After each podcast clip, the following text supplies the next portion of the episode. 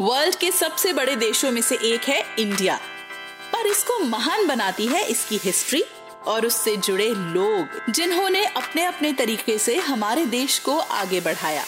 इस पॉडकास्ट में हम बात करेंगे ऐसे ही कुछ फेमस इंडियंस की जिनके बारे में हम सबको पता होना चाहिए। दुनिया से गुलामी का मैं नाम मिटा दूंगा, एक बार जमाने को आजाद बना दूंगा। आजादी, फ्रीडम, इंडिपेंडेंस, एक ऐसी फीलिंग थी ये कि इसके लिए हजारों लाखों लोग उठ खड़े हुए थे। फ्रीडम के लिए लोगों में जागरूकता पैदा करने के कई तरीके थे। जगह जगह स्पीचेस होती थी, आर्टिकल्स छपते थे, पैम्फलेट्स बांटे जाते थे। इन सब के साथ कुछ लोग ऐसे थे जो शायरी यानी पोएट्री करके लोगों में आजादी के जज्बे को जगाते थे, और इसमें ये नाम काफी ऊपर आता है, राम प्रसाद बिस्मिल, जिन्होंने ये लाइंस लिखी थी। इस पॉडकास्ट के पिछले एपिसोड में हमने बात की थी काकोरी ट्रेन रॉबरी से जुड़े इंडियन रेवोल्यूशनरी अशफाक उल्ला खान के बारे में। इस एपिसोड में हम बात करेंगे उन्हीं के साथ ही राम प्रसाद बिस्मिल की। बिस्मिल एक ऐसा नाम है जिसे इंट्रोडक्शन की जरूरत नहीं। अपने टाइम के बहुत प्रोमिनेंट और बहादुर रेवोल्यूशनरी जिन्होंने लाखों यंग इंडियंस को इंस्पायर किया था। वो एक पोएट, राइटर, ऑथर और हिस्टोरियन थे।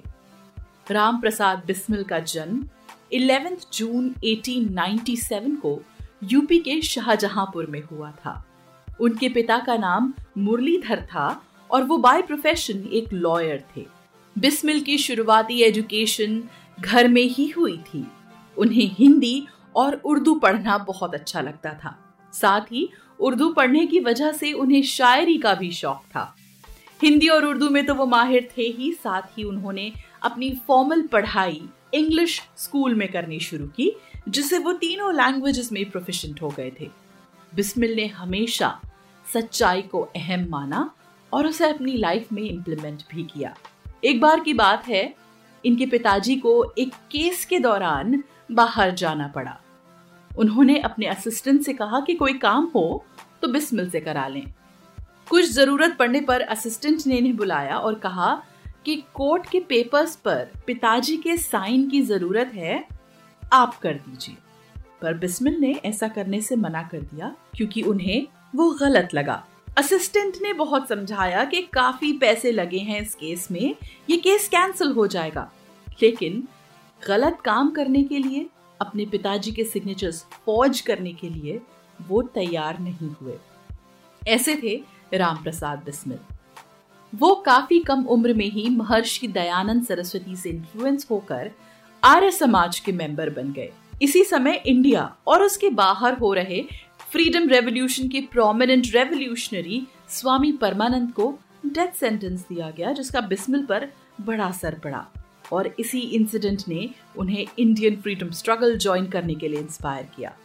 स्ट्रगल में जोर शोर से पार्टिसिपेट करते हुए उन्होंने फॉर्म की मातृवेदी नाम की एसोसिएशन, जिसमें रहते हुए उनका काम था अपने साथियों के साथ मिलकर हथियार इकट्ठे करना अंग्रेजों के खिलाफ।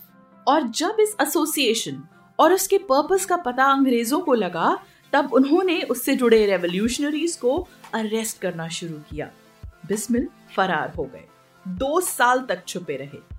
इस प्लानिंग का सेंटर मैनपुरी था, इसीलिए इसको मैनपुरी कांड कहा जाता है।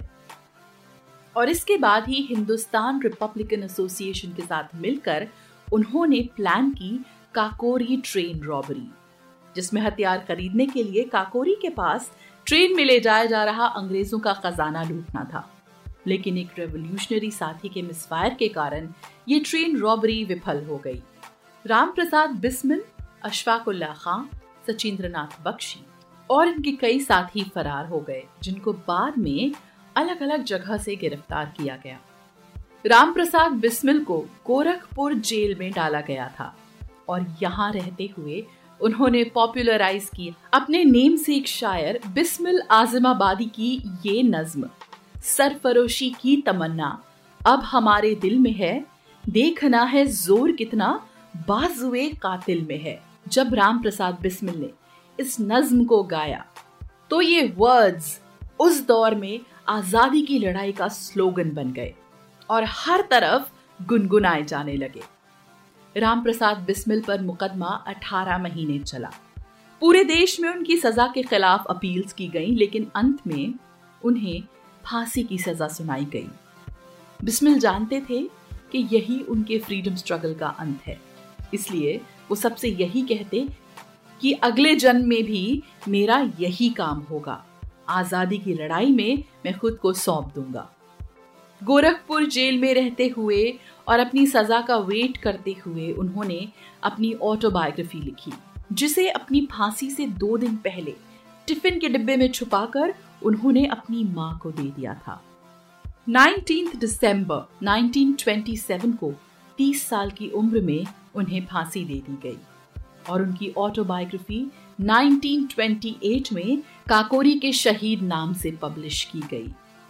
इस किताब ने इंडियन रेवोल्यूशनरी को एनकरेज तो किया ही, साथ ही बिस्मिल के नाम को अमर कर दिया। तो ये थी इस महान फ्रीडम फाइटर राम प्रसाद बिस्मिल की लाइफ से कुछ इंस्पायरिंग बातें।